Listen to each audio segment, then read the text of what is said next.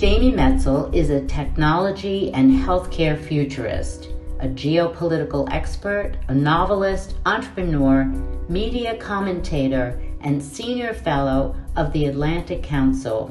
In February 2019, he was appointed to the World Health Organization as an expert on the advisory committee on developing global standards for the governance and oversight of human genome editing. Please meet Jamie Metzl.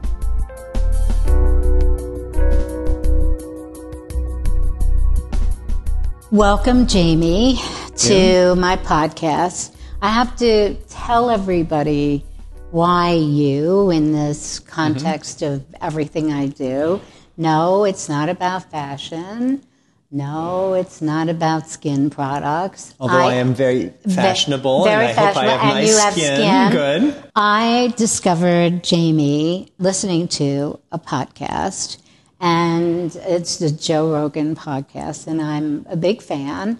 And I'm listening to this guy who is just like what? Everything you were saying. I was like yes yes i love this guy. I have to meet him. And so i sought out and trying to find a way to meet you. And then we met and it was like okay this is a soul thing it was this guy thing. is yeah. really amazing i am so connected to everything he's saying i love what he's about and that's how we sort of hooked up yeah, but if I can add a little bit yes. to that story, when I got the message from you, and it was from Norma Kamali, it's like, wow, Norma Kamali, because you have this mythic status in my family. Um, because, and I've, I've told you right. the story, my mother, is before I was born, was in New York City, and she went to the Norma Kamali showroom, and you put her in this beautiful purple dress, and you tied it Sleeping up. Sleeping bag. Sleeping bag. and and, and then she came back to Kansas City, and my mother is very beautiful, but she's 5'2", and she put the thing on, and she didn't know how to tie it, and it became this big thing. And for literally decades, we've been having these two stories. One, Norma Kamali is my favorite designer, and we had this big purple sleeping bag thing and when my mother stopped using it for fashion, it became part of everybody's Halloween costume for years in, in Kansas City. So I was so, thrilled to hear from you. Uh, I'm happy, timeless, in whatever yes. form is good yes. for me. So I'm happy about that. So we talked about the future, and you know, I have a great interest in it. You're in a whole other level of what the future is about, and so that's a conversation. But we had another conversation recently, and I was talking about my campaign for Aging with Power. And this is something you have information to share with us, right. and I would love for your comments and sure. information. Sure. Well, first, let me say what a pleasure it is for me to be here with you. And second, how much I support your mission. Because one of the things that we all I think, know and should be celebrating is that life isn't just a thing where you're kind of young and then you're done. Right. It's this wonderful series of mysteries and chapters and changes. And at every stage of our life, there's something that you used to be able to do. Maybe you can't do it as well as you once did. But there's some, there are new things that you can learn, and there are mm-hmm. things that you do better. Yeah. And if we don't see ourselves as a combination of all of these things, and we just see life as this kind of like you go up, then you hit your peak, and, and then you go yeah. down, it's like it's so sad. Mm-hmm.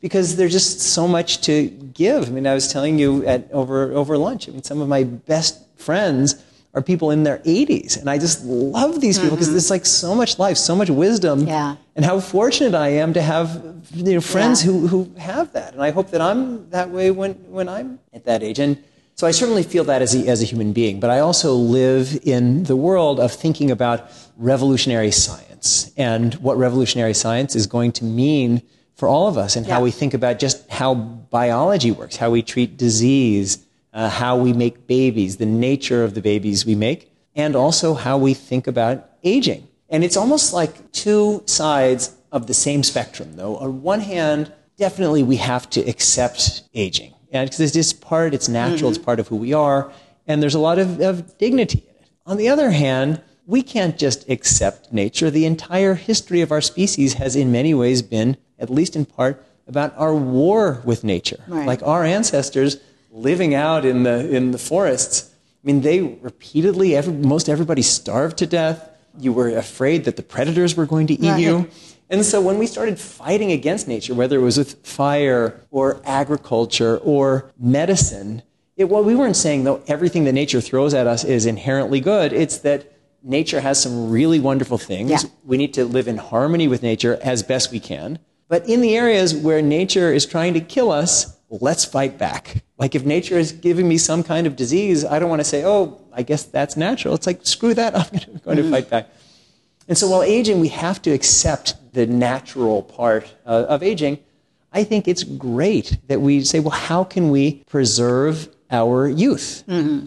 And we think about preserving our youth, there's two different ways to think about it. One is about population averages, or when people talk about average lifespans, and those, right. and that's really important because we need to recognize that we're all humans. And so if my life expectancy is, let's say, 90, according to actuarial tables, but there's somebody else, which is the case in New York, who's my own age, uh, and their average life expectancy based on their socio- socioeconomic status and demographics is 50 or 60, well, that's, that's harming me because I'm a person, and we, we need to say, well, for us all to live longer on average so that everyone's potential can be fully realized, we need to make sure that everybody has that right. access.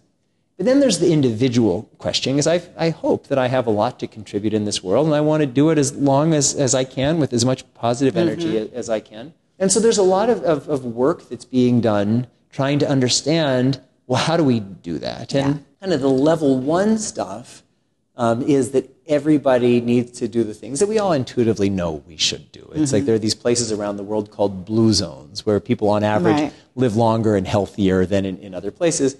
And basically, we should do kind of like the things that they do. It's, you know, and everybody knows it. Eat healthy diet, exercise, have a, a reason for being, um, live in a sleep, community, yeah. sleep, all those things, yeah. and everybody gets that. Uh, and then, though, there are a lot of scientific interventions that people are exploring, and they're not very mm. natural, but they rely on, on nature. So, one is there are a series of drugs that in animal and starting in, in human uh, models are showing that they have at least the potential to extend healthy human lifespan. And in many ways, what they're doing uh, is mimicking the body's experience of exercise, which mm-hmm. is why mm-hmm. everybody should be exercising, and of scarcity. So our ancestors um, went through these funnels. I mean, one about 1.2 million years ago, and then 150,000 years ago, and then 75,000 years ago. These times when most all humans died, whether mostly from starvation. And our ancestors were the ones who survived because you had this funnel. Mm-hmm. And so, why did our ancestors survive? Is that we had, like, you know, on your, on your computer, when you're running low on energy, you go to screensaver mode. So, we have a screensaver mm-hmm. mode inside of our cells. Mm-hmm. And so, what a lot of these, these new drugs are, some of them are even old drugs, are doing is basically trying to tell our cells, well, go into preservation mode. Mm-hmm. Don't use all of your energy, don't use all of your your glucose, your, your sugar, acting like you're a young person growing, just uh, conserve. So there are a bunch of, uh, my guess is within about 10 years, there will be a personalized anti aging drug that people will, uh, will take. But then there are a lot of things that like I talked about your body's experience of scarcity. There's some really simple things, and there's a lot of research now about people call it intermittent fasting. I think that's the wrong word for it. What I call it is timed eating. Yeah, which is great. Yeah, it's great because great. you think about it, like how did our ancestors live? Like you kind of ate dinner and you probably didn't want to eat dinner too late because it's it's kind of hard when it's all dark to mm-hmm. like get your dinner together and kind of clean up and whatever. So you, you kind of ate pretty early. Then you went to bed when it was dark.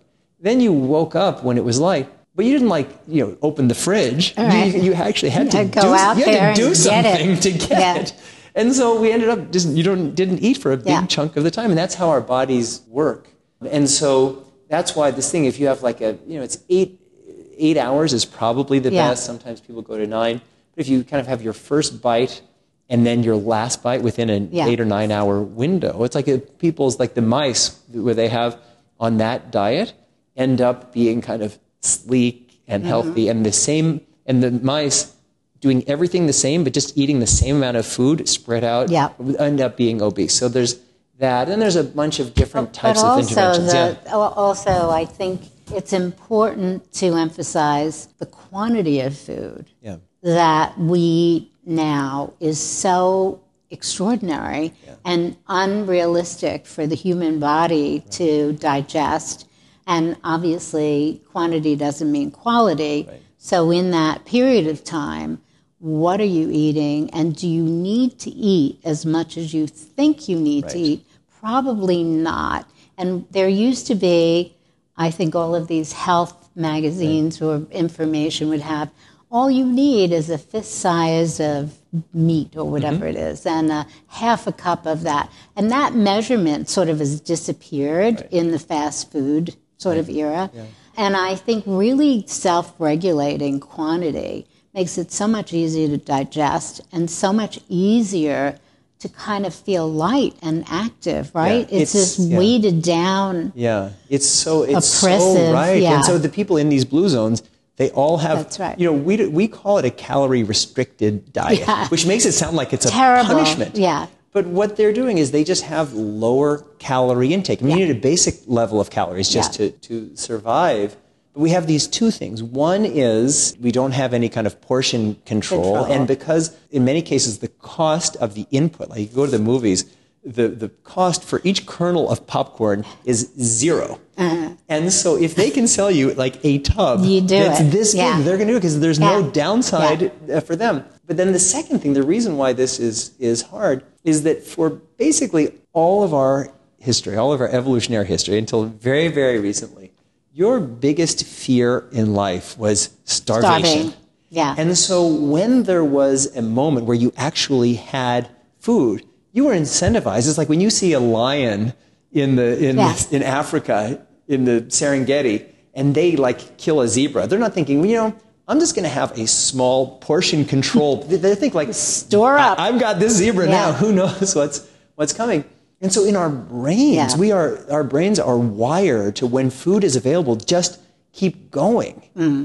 And then we have all these in- industries that are incentivized to go along with Mm. Right. that. And so it, it requires like a level of awareness, but it also requires, just a- a- as you were saying, like an appreciation and a love of eating and eating as this sensual Right. experience because Of it's like- quality. yeah, like you know, I don't eat potato chips, but if I were to eat a potato chip, and you know, once in a while I have it, like maybe you get a little pleasure with the first one, but when you've eaten like the entire bag, your pleasure has not gone up. You're just kind of But the ingredients, so there's obviously in between high fructose corn syrup Mm. and salt and fats and sweet, it's heroin. Yes. And basically, you become addicted to that combination. So you can't just have one chip. You have to have them all, Right. and then you feel bad, Yeah. and you don't feel good about yourself, and you're making yourself sick. So that addictive component to whatever, there's a lot of things that are happening Right, that yeah. are creating that kind of Yeah. production and those ingredients in food. But it's really self-regulating and self and awareness to limit the quantity, go for quality, and stay away from anything that you know is bad because that's going to you you will just get the needle, Yeah. put the heroin Yeah. in, and you know what's happening. Yeah. And it's hard for people to do that because people are really stressed and they're working lots of hours and they have kids. And that's why the work that you're doing, Norma, is so important because there needs to be, there's a massive social infrastructure around doing the wrong mm. thing. I mean, there's the producers, um, then there's the cost of production. It's so much cheaper to make foods using these high fructose corn syrup and, and all of this crap. And then there's the marketing. So you're getting advertisements like, you know, drink Coke so you can find love and have a community. You know, all of these things. And you're just being bombarded. And that's why the work that you're doing is so important because we need to build a community where it doesn't feel like doing all the things that you're describing is some kind of punishment. It should feel like this is a way of embracing life and feeling good and, Yeah. and respecting your body and not just respecting your body, like making yourself more available to yourself, to the people you love, sticking around longer, mm-hmm. not having diabetes when you're when you're older. I mean, it's like it's a win-win. But the messaging and the community building around this is yeah. really important. It, it's so critical. I, I think, you know, the hope that there is a shot or a pill yeah. or something that helps us sort of put the screensaver right. on is amazing. But before we take any drug to help our cholesterol or do any right. of that, it's so simple and it's much cheaper to just do the things you have to do.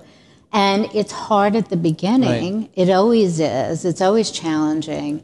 But the reward is yeah. so amazing. I mean, from a self esteem point of yeah. view, from an aging with power right, point right. of view, where if you feel better about yourself, you're going to feel better about everything you do and the way you present yourself. And we think of age from a visual, from a vanity point of view. So the idea of being youthful is always the positive. But if we visualize age, not from a point of view about vanity that says youth, but from a healthy fit right. person who is 50, who is 60, yeah. who is 70. That's a redefinition of those ages. It's not the same. So if I say I'm 74, I'm not this other 74. Mm-hmm. I'm 74. That's mm-hmm. what yeah. 74 looks like. And that's what we can do to redefine this age thing that is really not that complicated. Yeah. So the intermittent fasting, I think, is is really something that's not talked about right. as much. It seems to be certain people in the right. know know, but now everybody knows. Uh, hopefully, everybody. yeah. And so, how do you? Um, what are your thoughts about how to make that? If you were as a yeah. futurist, yeah. and you were to see this as a campaign of sorts, right. what would you imagine that to be? Because it is a simple yeah. concept. And I think that for all of these things, if we're telling people you have your life, live some other life, that's like a really hard thing to do. Mm-hmm. So I would mm-hmm. rather have our messaging be that you have your life. There's some really easy changes. Yeah. It's not revolution. It's like a few little yep. tweaks and just try it, and it, will turn out mm-hmm. that it's not as hard as it seems. So, you know, exercise, you know, people think, well, exercise means you know, I have to go to the gym every morning, and I have to hire a trainer, and it's going to be expensive. Mm-hmm. And that you certainly can do that, but it, it may mean just as a start, like I uh, work in an office. My office is on the seventh floor. I'm just going to make a rule: I never take mm-hmm. the elevator. Like that's it. Like yeah. that's one tiny change. Yeah but that's enough. If you never take the elevator, you're actually getting yeah. a little bit of exercise. And, it's great. And so, like half of the people in this country get no exercise. I originally uh, come from Kansas City, and literally, you could live your entire life with no exercise because you have your in your house and you have the garage. You get you get in the car, you drive to work, yeah. you park in your in uh, your workplace, you take the elevator, you sit all day, get down, come yeah. home, and you could have like 500 steps in a, in a day. And so, but I think you can find those things. Your people are already eating. Just look at, at what are easy replacements mm-hmm. in the thing that you're. You don't need to like go from just you know fast food to veganism mm-hmm. in in, mm-hmm. in one step. And I'm certainly not a vegan. But there are a lot of relatively small things. And then for again, I don't like to use the word intermittent fasting because it sounds like punishment.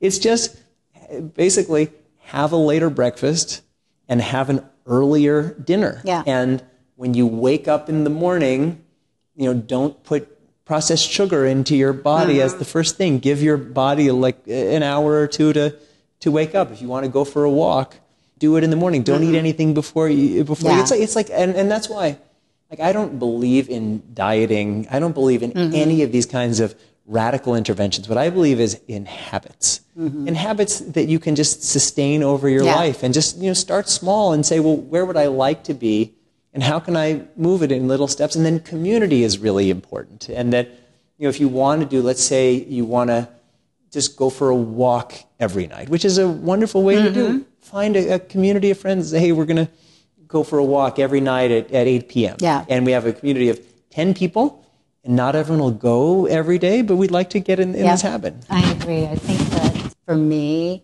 the idea of a staircase is a gem. Mm. Everybody can afford it, and there are stairs everywhere. And if that's all you do, and you can regulate it yourself, you can go up as many flights as you like, as many times as you like. You can do one step at a time, Yeah. or every other step. Yeah. You can create this sort of escalation of whatever you like. And it doesn't have to be every day, it doesn't have Yeah. to be boring. Yeah. The other thing is, it's so easy to decide that you're just going to flip a switch. You're not going to radically change your life.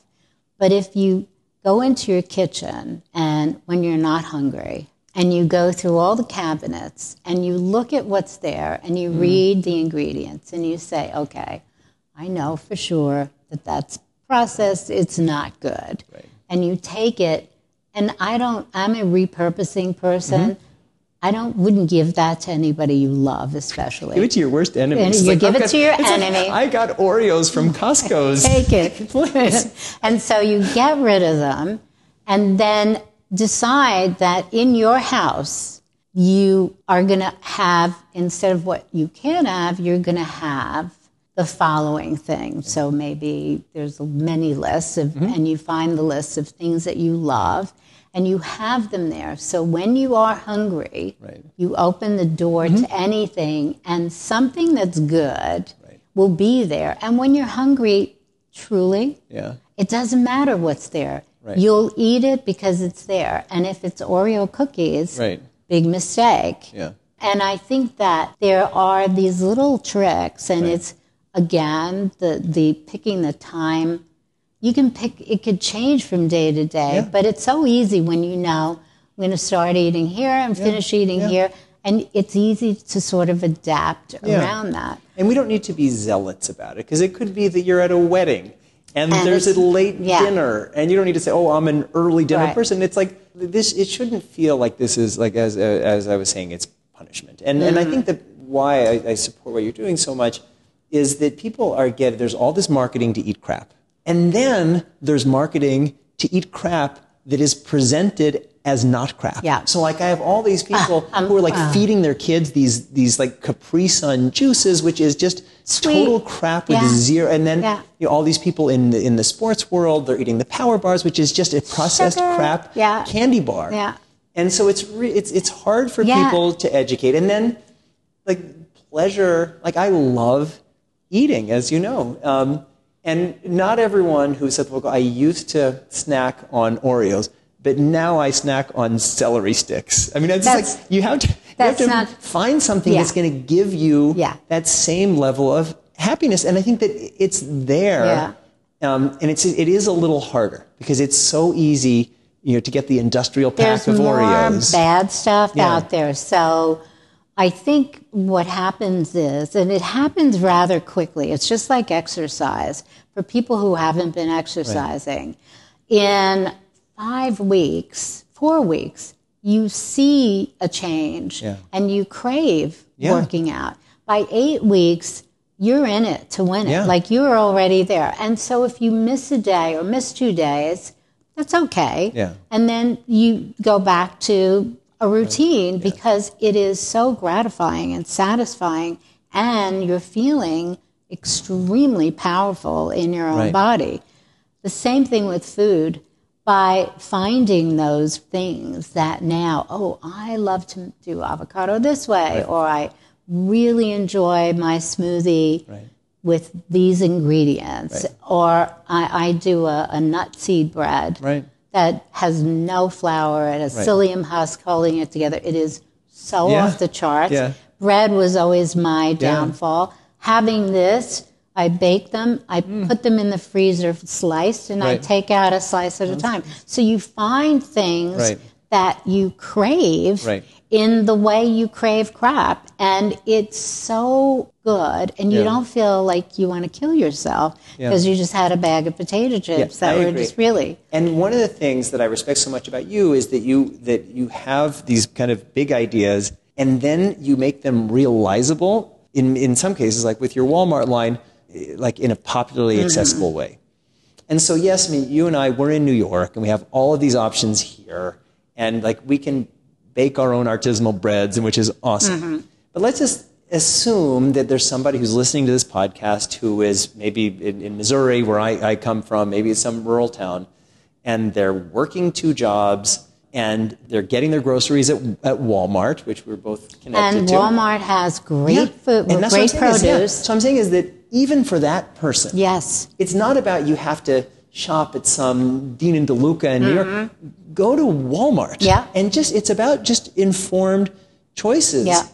And then when you when you kind of learn a little bit about this and you learn the difference for your kids, like of the of the habits Big, that yeah. you instill and their health, and then you think of like the end of your life, like if you exercise around 45 minutes a day, you get nearly five years on average of extra healthy life mm. at the end of your life. And that's like five yeah. years. That's like seeing your grandkids, right. it's being active. And so, but I think that we need to make it easy and accessible and enjoyable mm-hmm. and fun on an ev- on an everyday yeah. level now. And and the you know the bread I was talking about, I have eaten raw for so many years yeah. that I'm not I don't know how to cook anything yeah. really. Uh-huh. So this bread is you know, simple and yeah. the ingredients can be found everywhere. Yeah. And the truth is, it could be commercialized yeah. in a way, but making the bread is less expensive and yeah. you do it once a week and you freeze it. And so you can find a way to have something really special that you put ginger in or whatever it is you like. So I think that there's something to preparing not every night, because yeah. none of us have time right. for that. And if you have kids and you're a single mom, oh not yeah. going to happen. Yeah. But this is something you teach your kids how to make. That's how simple it is. It is, yeah. I mean, there's no flour, there's none of that it's stuff. It's so great. I always, you know, and like lentils. I mean, all these things that are yes. like cost nothing, yes. that are so nutritious, yes. so easy to uh, to make. And I think that's, and, and coming back to Walmart, like I think they're actually they have these kind of prepackaged salads and all of these kinds of Easy. things, and and that's so in many ways it's about choices. It's about the culture mm-hmm. of food and kind of really changing the way we think yeah. about the culture of uh, of food. I think it's possible because you look at places. I mean, um, some European countries are ahead of the United yeah. States in this. In this, so there are models, and there are models how whole societies can move.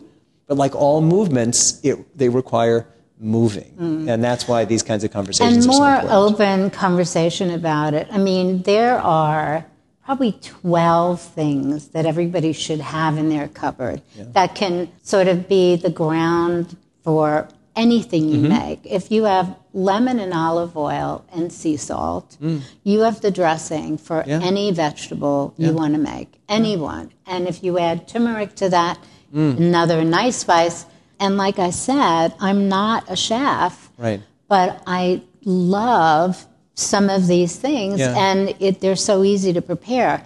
I think having the conversation about how it affects health, mm-hmm. and basically, you know, we talk about health insurance and right. medical yeah. fees for everything, how we change that through yeah. a healthy lifestyle, but also the power of aging is really based on a healthy lifestyle.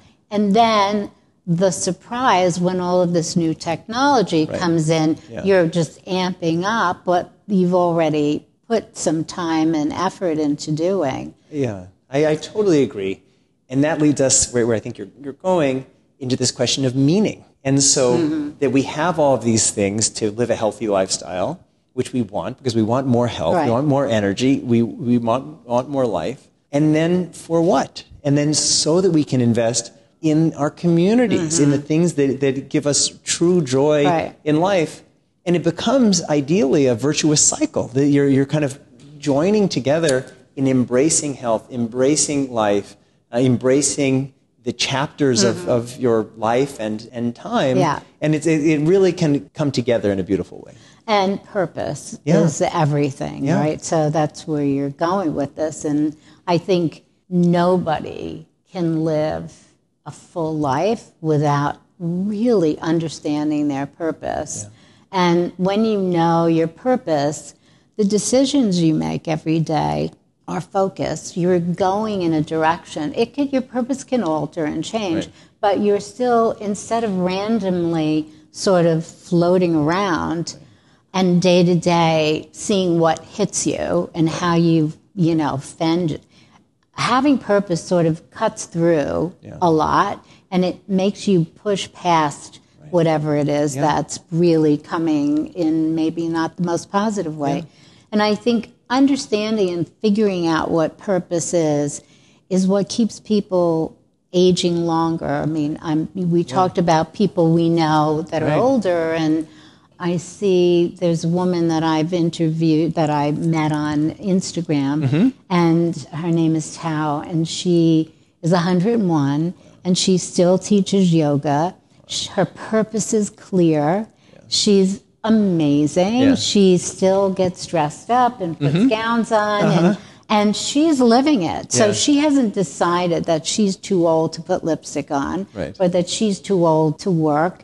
She's defied what her body is supposed to be doing now and she still has her leg up in the air and is doing it. And I look at her and I thank her a million yeah. times because I see me when I see her. Yeah. I, I know I can. I'm, yeah. That's yes. I'm done. That's me. Yeah. And so having a look at what your purpose is and living it to the end. What's your purpose? Oh, so my purpose is you talked about me being a futurist, and I feel like since I was a little kid, I have had this kind of weird, whatever you whatever the right uh, term is, ability to kind of see around corners.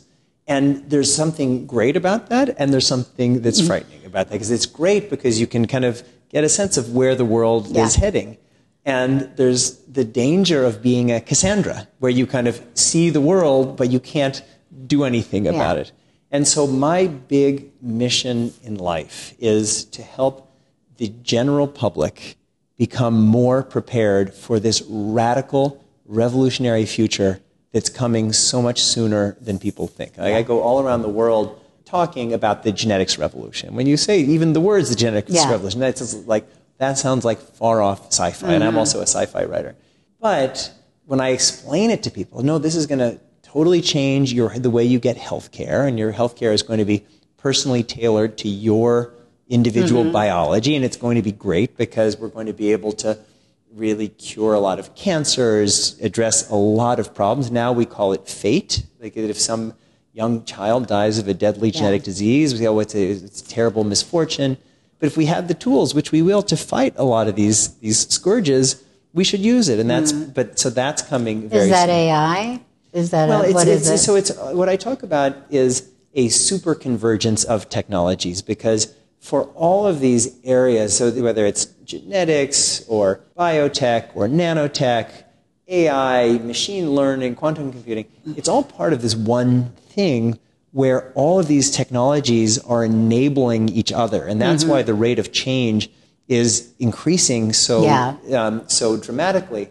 And so to understand human biology, I mean, we certainly need to be able to get information. But then we need to make sense of the information. So just our, our genome. So as you know, the, the genome is the blueprint for who you mm-hmm. at least have the potential to be. And so when your father's sperm fertilizes your mother's egg, that single cell has the little blueprint, has the game plan for mm. the, how you're going to become uh, a person. But we, we humans, with our, our, these little brains that we have, we couldn't understand the complexity of that. Mm-hmm. It's three billion base pairs of genetic information. And so we need our machine learning and our AI to start to see these mm-hmm. patterns. And because all of this is happening, because the, every one of these technologies is getting stronger really by the day, that's why for me, I, I follow a lot of the, of the scientific literature. It's pretty much every day, at least in, in certainly in, in genetics, but across the board, there's another paper that's released, which if this paper had come out 10 years ago, this person would have won the Nobel Prize. Really? And now they can't even get a story in the newspaper. Really? Because it's so ama- amazing. Like, like last year, two male mice had their own baby. 100% genetically related. No. Yes, two female mice had their own 100% genetically related baby. I mean, it's just like the stuff that's happening is just crazy. That life is being essentially built from scratch just for simple bacteria. But this is life. I mean, and it's, it's insane where this is going. And that doesn't mean that we're going to be making humans from scratch anytime soon, but there is a group yeah. of people who are starting to plan for how we might and, do that. And there is conversation about, you know, do you want to have children? Is this something that the generations or current generations are thinking are as important as previous generations believed was the way? And yeah. I really think, especially in our country, less people are committed to the typical expected family unit of mother, father, three kids, or two and a half kids. Well, we just passed the tipping point where there are more people living with partners they're not married to in this country than there are people yes. living with partners who they are married yeah. to. And yeah. you look at, at places, I was in Sweden a couple of, uh, of weeks ago, and there it's like that's the way you do it. Like when, I, when you talk about this kind of what, what we see as the traditional model of marriage, which frankly isn't that traditional. Maybe mm-hmm. it's 200 years old. But that's not what they're seeing. And, and what I'm observing is that at least for this traditional model that people have in their minds of like mother, father, traditional family structure, we're disaggregating that into its parts. And so maybe there are people who want to be parents and they don't want to be married, and they can do that. Or maybe there are people who want to live with a partner but not formalize it. Um, maybe there are people who just want to be on their own, but they want to have sexual partners. And maybe it's a different sexual partner every yeah. night, and they can do that. And so it's like all these things that used to, there used to be only one way of doing it. Now there are an unlimited yeah. number of ways. And so that doesn't mean that everybody should be doing all of those things. It just, it allows us to have a level of mindfulness to mm. say, well, I'm an empowered person. And how would I, what would I like the blue, talking about DNA, what, mm. what, how, do, how do I see the blueprint of my life? And it requires like a level of honesty with yeah. yourself and with the people around you. Because if you're living an alternative lifestyle and you haven't told the people who are in your life, like that can be dangerous. But if you have like a level of awareness and a level of honesty, then we, we, it's really a wonderful age of, of possibility. And think again, I'm, I'm going to go back to aging with power. So many, uh, when I think of women, right. we talked about this, they go through menopause, and everybody now is thinking it's about menopause, and it is, but it's also is she aged out of her job? Is she right. aged out of her marriage? Is she right. sort of aged out of everything? Well, my belief is no, no, no, no. Go through that transition because on the other side, there's this other opportunity. So now everything you just said, mm-hmm. boom, yeah. how exciting. Yeah. She can have any choice she wants. Yeah. And that norm is the new norm for what happens at another point in your life. So. I think all of these things, I'm not the type of person that's afraid of the future. There are things to be wary of, as you well know. But I think, in the general sense of being empowered by controlling the kind of medicine through food you're putting in your body and the movement and the sleep and all of right. those things is you can control that. You can yes. you have the power to you're not victim to anything. You're not subjected to what other people are forcing on you. This is something that you have total control over. Having that control and then aging along with that, you are developing a power that only comes with age and that's feeling good about yourself, feeling good about how you feel, and then the ability, because your mind has evolved too, to contribute so much more is incredible. But then you, of course, come in with your, hmm, yeah. okay. Let's, let's, see what's possible. But, but let, let, me, because I think it's a really great point, is that I think two things are the key to making the, your wonderful vision possible. The first is people need to internalize that message that you just said because mm-hmm. it's it's really hard because there are all these societal messages are saying like you know live your life and you have a peak and then you start declining. Mm-hmm. And, Yeah. and, and that's why we have like all of these people who feel like, well, I'm done. I don't have a value anymore.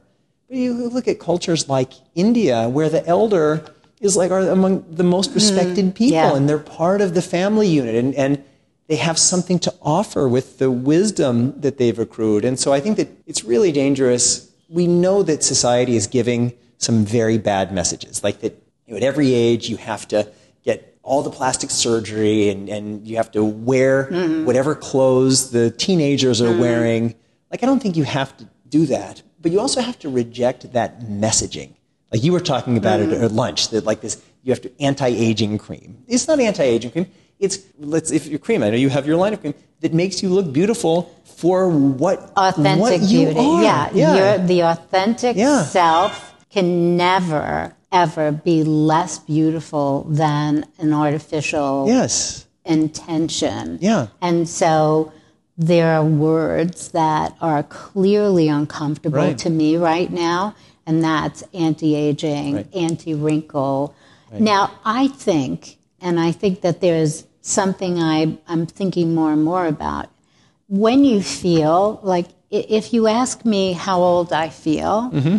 I will tell you 27. I think everybody. Why, why is it 27? I don't know. Yeah. I mean, and I've spoken to older people too Yeah. in nursing homes. I think it's that when you're, 27. when you're young 20s, you're young and you're kind of foolish. When you're kind of late 20s, you're less foolish and you're still kind of Spirited. young Yeah. and, and, It's and you're spirit, still young now. right? But, but I think that there's, yeah, so I think there's I think it's about spot. the Yeah, spirit. yeah. So, having said that, if you look in the mirror and you look sad and sick and pale and not healthy, it makes you feel not well and Right. not positive about yourself.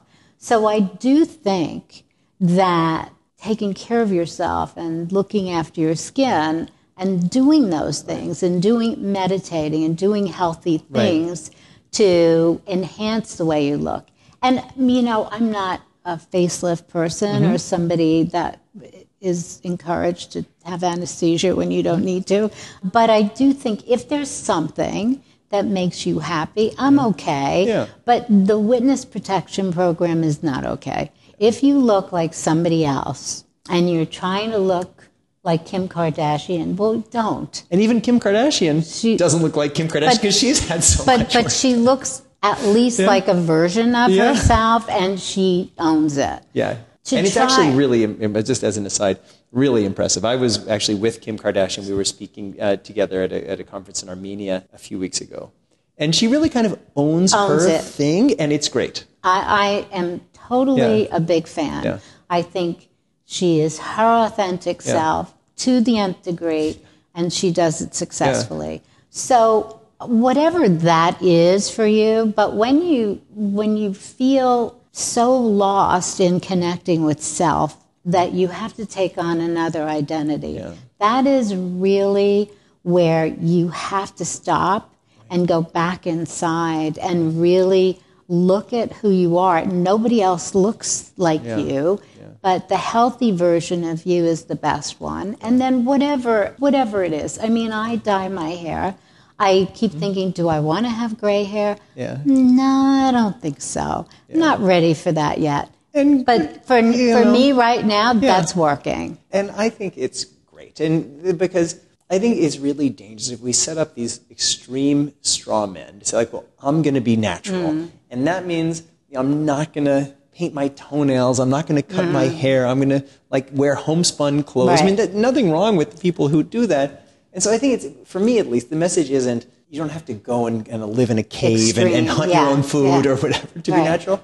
It's just for everyone needs to find a balance Hmm. that works for them. And there's so much messaging that is like almost encouraging people to lose themselves, to feel badly about being who Hmm. Yeah. they are. And certainly, you know, we all push ourselves. We all, you know, on top of the list, have our vanities and things that we do. But I think what you're talking about is just like self acceptance Hmm. and self love. And that's the kind of foundation, not just to looking good, it's the foundation to feeling good, to having healthy relationships, to not feeling disempowered when your body changes or your life changes. And, and we all then together need to work to change the superstructure around us because we have the, this messaging that, that in this country, which is it's, it's so sad that old people don't have anything to contribute. I mean, like, I think that everyone who, these people who retire and are in nursing homes, which are these heartbreaking experiences, or even people who are older people who are playing golf all day every day, mm. and nothing against golf. But people have so much to purpose. contribute. Yeah, it goes back. Others. Yeah, yeah, it goes back to purpose because I mean, I know my purpose, and at one point in my life, I questioned mm. why am I so worried about a quarter of an inch on that hem or the way mm-hmm. that's fitting and people are finding cures for cancer and I really felt so bad mm. and I thought what a shallow career I have what has happened I thought my life would be more meaningful and then I just started to listen to what was already happening right. and that women were telling me about their experiences in, in my clothes and how it was transformative for them. It made them feel a certain way, or they had an experience in the clothes. And I thought, I, I've never thought of it that way. And then I started to realize that there is something that I can do to make the spirit yeah. work. But then it even became more important for me when I started, especially opening the Wellness Cafe after 9 11 and seeing that healthy lifestyle mm. could really change the concept of beauty. Yeah. And that beauty didn't have to be makeup. It didn't have to be what the fashion industry and the beauty industry told us what was beautiful, that it could be something else and so I realized my purpose mm-hmm. at that point had evolved to how to make women feel good about themselves.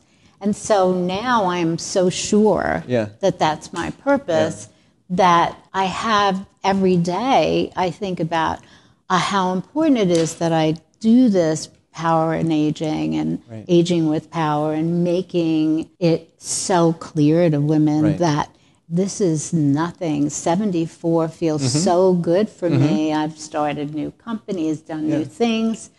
I'm talking to you. Mm-hmm. I found you. Mm-hmm. like there's always a new discovery. You, know, you, you're, you believe in astrology. The, the stars brought us together.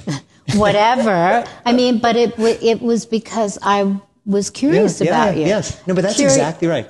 Like it was that curiosity. It was that openness, mm-hmm. that wanting to learn that expands yeah. and that creates a new set of possibilities. Yeah. And and I think that the people you and I know or of any right, age, right. including Marty and yeah, other people yeah. in our lives, they're so incredibly curious that that energy just is the food for life. life right? Life. It, it really is that. And, and one thing that you said that, that I, I totally agree with was that you recognize that part of your mission is having people feel accepting of themselves and loving themselves and your wellness, uh, but also your clothing help that in that mm. process. And one of the things that I, I say a lot uh, to people, and I really believe, is that we're all part of these interconnected ecosystems. Mm. And so everybody, everything that you do, you're contributing to somebody else's ecosystem, but you're also you have all of these people who you don't know who are contributing to yours. Mm-hmm. Like you have like the glasses mm-hmm. that, that, you're that you're wearing now. You know, somebody somebody extracted the oil that turned into the plastic. Mm-hmm. Somebody, you know, dug up yeah. the, dug up the sand that's in the mm-hmm. the glass. You know, somebody probably in China made the little screw. Somebody was part of um, shipping these glasses mm-hmm. from wherever they were made to here. And so everything that we do, we're connected to yeah. all of these people who it's like a little handshake. Yeah and we're part of the handshake. And then you have these glasses, and those glasses are helping you see a little better mm-hmm. so you can make more perfect clothes. so somebody else is looking beautiful, and they yeah, you know, so do great. something else. And it's yeah. like, I think that, you know, not, sure of your, your listeners, you know, not everybody um, is a world famous designer, but everybody is an essential part of some ecosystem. Yeah. And I think that that's, this thing is, especially with aging, people stop seeing that. People say, well, I'm just alone or I'm not hmm. contributing. Mm. And there's so much that people yeah. can do and, and so much that people are already yeah. doing that they're not they're not valuing sometimes. Even even it's so simple. You're so right. So even if you have a flower box on your window and people walk by, those flowers are affecting everybody that yeah. walks by. Or having a neighbor right. that just can use a hello. Or. We've talked about just touch. I yeah. mean, when was the last time yeah. somebody touched you yeah. and kindness yeah. and actually giving someone a massage or talking to someone about what their day was like is so simple right. and kindness is really so simple but because we're so distracted by this electricity that's become our reality every day we're forgetting that that experience is critical not just for our relationships with other people, but feeding our own soul right. of having that connection to how other people feel. I agree with you. I think that that network of simple things, changing, we may not be able to. I have a mantra that I created, and one part of it is I may not be able to change the world, but I can change the world around me. Mm-hmm. And changing the world around you is so important because mm. it's the world of people you know and love. Yeah. And then they then connect that out to other people. And it's so, and it's just these little tiny things. Again, same point. It doesn't need to be that you know, every day you kind of leave and go to India and join an ashram. But I know this wonderful woman, Deborah Szekely, in uh, San Diego and Mexico and she's 95 and she, she lectures at, at Rancho La Puerta you know, once a week, which she's the founder of. And it's like she says every morning she wakes up and she sits up and then she literally she says she puts her fist in the air and she goes hello day yeah. like that's that's her ritual yeah. to start yeah. and just like you talked about this kind of curiosity that you're never too old to not want to learn but to mm-hmm. need to learn and and to feel that learning, it's, it's like populating mm. your life and you populate it with people and, and ideas and it's all out there. And I think that's the, the challenge is that there's a pressure as we get older to have a little bit of tunnel vision and to feel like, mm. well, there's less light. And I think that it really takes work mm. to open the aperture to see yeah. possibility. Especially, I think what happens, and, and this is an observation I've had that uh, as people age, they become disconnected with newness. Yeah. They are disconnected to new music. They're disconnected to new fashion. Right. They're disconnected to new technology. They're no longer relating to so many things right. that they become isolated and well i can't use a computer and i can't do that right. so i'm going to do this and right. and so they all of a sudden realize they don't fit in the world. Yeah. And I believe there's a part of me that believes that okay, maybe it's my time to check out or Never. not to connect. Yeah. Well, but when they when you're yeah. so disconnected, and I think just like sleep, diet, exercise, curiosity and learning yes. to do something that seems so not what you think you can relate to all of a sudden puts you back in the game right. and makes you realize that there's something happening that right. could actually be mind expanding and that brings you into life again. And that isolation of just stepping away and stepping yeah. away. Yeah. And, and, and the spirit, you know, I know 25 year olds who have lost spirit or have decided that right. that's not part of who they are anymore. Many things happen when we have problems yep. and issues mm-hmm. and stress. So I'm curious to what your thoughts are about stress. If stretches, stresses causes illness and yeah. aging and everything else. So yeah. tell me what yeah. you know about so, that. So stress is interesting. Stress, anxiety, on one hand, we need to recognize they're essential parts of being human. I'm mm-hmm. sure that there were early humans who were totally blissful and didn't feel stress.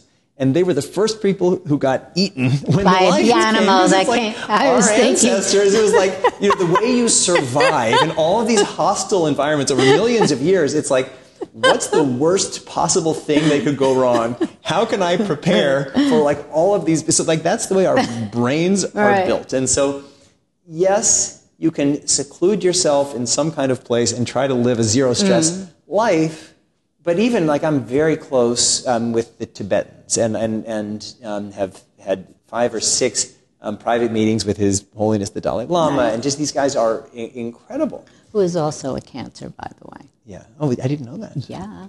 um, anyway, but it, it, when I, and I say this to, to my friend who's the prime minister of the Tibetan exile government, is like when the Tibetans were converted to Buddhism, they had been these incredibly fierce warriors. Yeah. And then they became these wonderful Buddhists with such an incredible message. But then like these other guys, like the Han Chinese, started saying, oh, this is an opportunity. These mm-hmm. guys are pacifist Buddhists. And, and it really was hard. So, like, we have to have a level, a level of, we have to have a little bit of fear in life. It's part of what needs mm. to be human.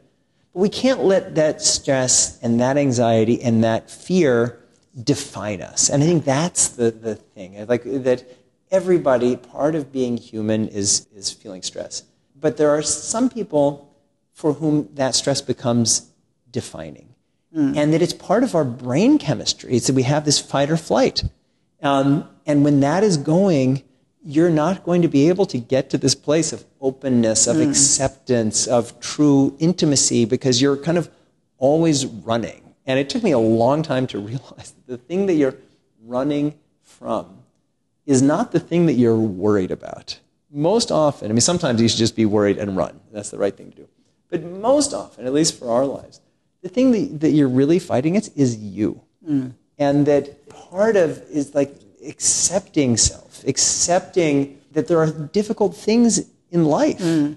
and accepting and learning over the course of time, which is why it's wonderful to be older, that you actually have some resilience. Yeah. That these things that you thought were going to kill you when you were younger, as a matter of fact, aren't going to kill you. As yeah. a matter of fact, you know, at this stage of my life, the various things that I've been through, I think like, well, this is pretty bad.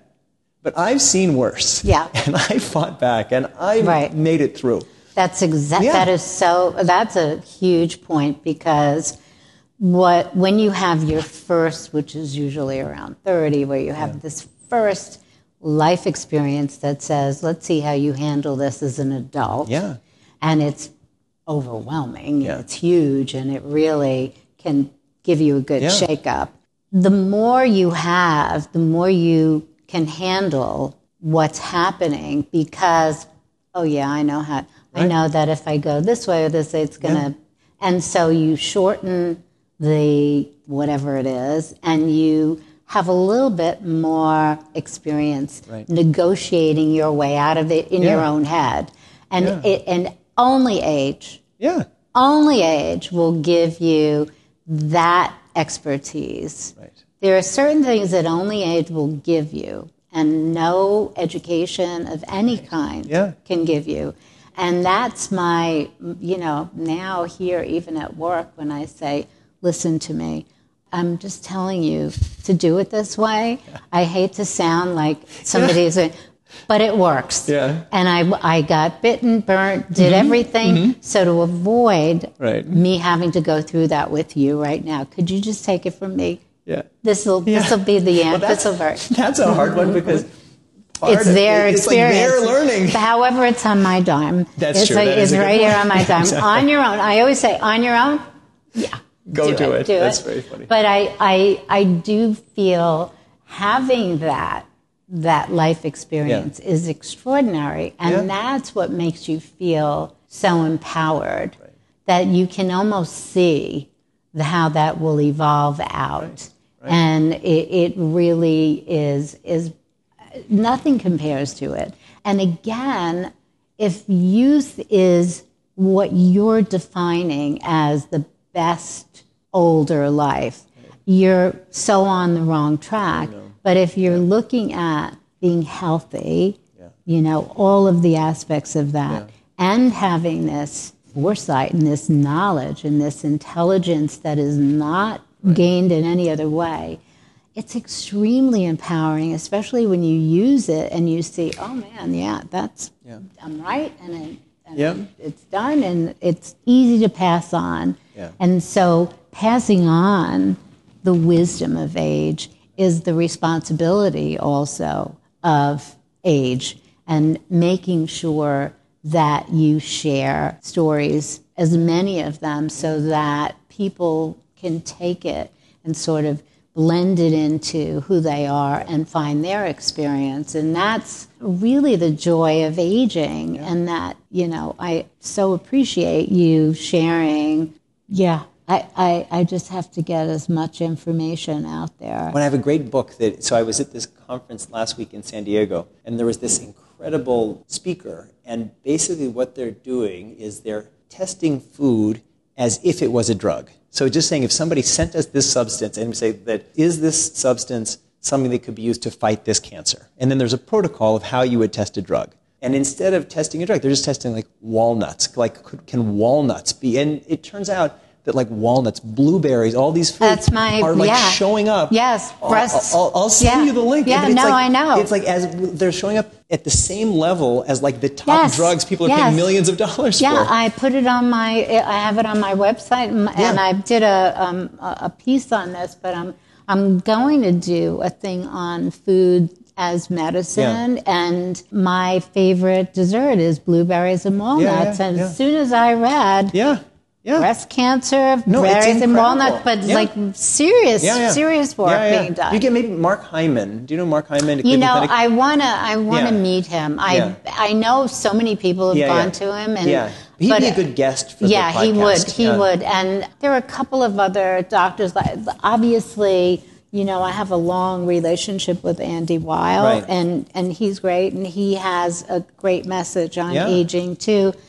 But I, yes, I want to meet him. Yeah. I also believe in doing vitamin levels, of having blood tests and checking Yeah. vitamin levels to just Right. see if we can periodically, Right. maybe twice a year, four Yeah. times a year, if you really want to, looking at vitamin levels and sort of correcting them with diet or Yeah. supplements if There's a it's at. company uh, whose name I'm forgetting in Boston that does it. Yeah. They, they'll send the phlebotomist Yeah. to your house, and Yeah, um, uh, there's a little controversy Yeah. about some of that right Yeah. now, but there are so many places you can, in New. York anyway, where you can Yeah. get the um, blood test Right. and then see, oh, my levels of vitamin D3 are Right. too low. Yeah. I need to take a little bit more. And I think doing things like that Yeah. and, and having that type of Right. at home stuff progress a bit more. and making it easy because like right now i mean i'm part of this this quantified self movement and everybody has the glucose monitors and and like i was with, with david sinclair it was kind of funny. So he david now has this the glucose monitor on it's mm-hmm. under his arm and you it's like so every time you eat something you see how mm-hmm. what's going to happen to your glucose. Um, and so then I was doing this cacao ceremony for, at this conference, and David came, and part of the thing, when you're at the cacao ceremony, you have to actually drink the cacao. And because cacao on its own tastes like shit, I, Yeah, like I mm-hmm. have it more, it's like kind of dark chocolate with some cacao. And so David was all worried that um, outside of the window when he was supposed to eat, he was having this thing, and it, was, it had like, it was sweetened, and um, and then we did this whole ceremony, which was like a guided meditation. And then he showed me his glucose, and it was the lowest it had been in the entire two weeks that he was testing. You're kidding. then- so I said there's, there's two options. One is there's something in the cacao that is having this effect. Or it could be that the, the body doesn't work exactly like you think, and actually being in this kind of Yeah. ceremony and being in a meditative state and listening to beautiful Yes. music and dancing has done something to your Uh, physiology. Yeah. yeah, no, I agree. Yeah. I think when you introduce music and you introduce a meditative Right. component, I also think, I believe meditation is such a powerful tool. And I also feel that way about um, acupuncture. Hmm. And I just think integrating that more, which is what I try to do here, Right. having access to meditation on a daily basis, especially, and sometimes it's not for everybody to do daily, but even for me, when I have heavy stress times, Yeah. I'll go into the bathroom, Yeah. turn off the light, put the lid down, and I'll just let myself Yeah. wash away Yeah. what is taking me over and Yeah. causing Yeah. And having that and I think we might have even had this conversation of yeah. having a, you know, instead of a call to prayer, mm-hmm. a call to meditation. Yeah. In this country, to me, yeah. would be one of the most progressive, pro health movements. And again, you could just make it so easy. Like what I say is like you could have like meditation elevators. Like when you get into the elevator, right you hear these little bells, it. like those are meditation gongs, and each floor is a meditation gong. And so it's like even if you meditate, like I was at this conference I was at uh, the other day, people were saying they did this intervention. It was for commodities traders, right? And they were feeling all of this stress, and so this um, this doctor came and said, "Well, you should have everyone should." Be required to take a 20 minute break in the middle of the day. Yeah. They said, Are you kidding me? We're commodities trader. These these trades are happening every fraction right. of a second. We can't take 20. And they said, how about five minutes? They're like, no, you don't understand. And he said, all right, well, what if everybody set their watch and every two hours they closed their eyes for 10 seconds and took three breaths, breaths. and just focused on their breath. And sorry, that we can do. And so they committed to doing it. And like the stress levels from just yep. that went way down. Yeah. No, I, I really think if I were running the government, yeah. I would find a way to make that a practice. Yeah. But it's very interesting, even here where we have meditation for a half hour mm-hmm. every day, there were people who were just resisting it. The ones that needed it the yeah. most were resisting. Yeah. And I finally said, So, what you're saying to me is, even though I'm paying you paid meditation a half like... hour to do nothing, you right. don't even have to meditate. You can right. sleep, Right. You'd sit there, twiddle right. your thumbs. You're saying you can't do that. Right. You will not accept me paying you to exactly. do nothing. And the, it's so ludicrous.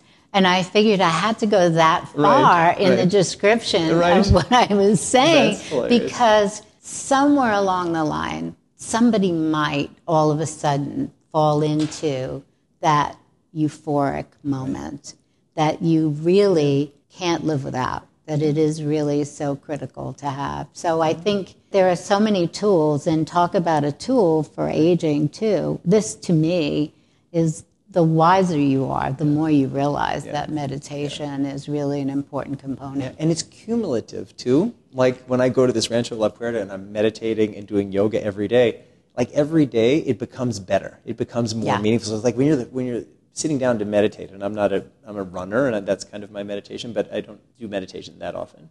When you sit down the first time, it's like I'm doing nothing. It's like I wonder what I'm doing later. What's for lunch? What did I have for breakfast? What's for dinner? And and it, it really kind of takes a while. Yeah. And then you think, all right, well, I'm just watching my breath. Why am I watching Why? my breath? What am I getting out? and it's just you know it's like all these things like you just kind of get into it and, and in the beginning it's like well it's somebody hard. i trust yeah. said it's good i'll yeah. try it out no it is it is hard especially if you're a doer and a yeah. planner and you think about every section of your day how can i just do nothing but, it, but you have to classify that nothing as something. I'm the meditating. nothing is valuable. Nothing. Yeah, yeah, yeah. And, and, that's, and that's my thing in my life. I'm my greatest strengths. If there's something that requires like a smart strategy and disciplined implementation, like I'm all over it. If there's something that requires just like letting go, like sleeping or meditating, that's really yeah. hard for me. But like you said, if you go to the hard place, yeah. there's a lot more mm-hmm. growth mm-hmm. yeah. in that direction. No, it's it's very exciting. And one of the things through acupuncture that I learned. And of course, I went to mm-hmm. acupuncture totally mm. for vanity. I wanted mm-hmm. my acupuncture facelift, mm-hmm. and that was my motivation. Yeah. But the big takeaway is every time I have acupuncture, I have the deepest sleep mm. of my life. Wow. And it is so rejuvenating wow. and restorative yeah. that you feel you're on vacation and it's just like a 20 minute wow. nap. Wow. And it's so deep that when you meditate, right. it's sort of I call on that feeling, right. uh-huh. and it's amazing how there's muscle memory yeah. for everything, yeah. and there's muscle memory for sleep and relaxation yeah. It's, it's like we get into these patterns in life, and whether it's patterns about being a good sleeper, being able to relax, negative feedback mm. loops in our thinking, or positive feedback loops in our thinking, like all of these things we kind of we become ourselves in like a little yeah. bit by bit, and, and the changes are so small every day that if you're not really mindful, you don't you don't notice the change. And that's one of the reasons why I read, write a diary every night and have for most of my adult life, is like you, you don't you don't see change because mm. every morning you wake up, you look in the mirror, you look kind of like you looked when you went to bed the night before. But change is yeah. what's happening. All these cumulative yeah. little decisions and habits and things like and that. you don't see it. The, the, yeah. What the incredible thing is you really you look in the mirror but you don't really see the thing you think you're seeing right. you're just it's an incredible thing and then you've evolved and you've changed yeah. and somebody takes a picture of you i can tell you because i have 70 yeah. years of right. photos and the evolution of yeah. who you look like there are people i'm sure you mm-hmm. you've seen photos of as adults right. that do not at all look like anything like they did when yeah. they were in their 20s or even as children.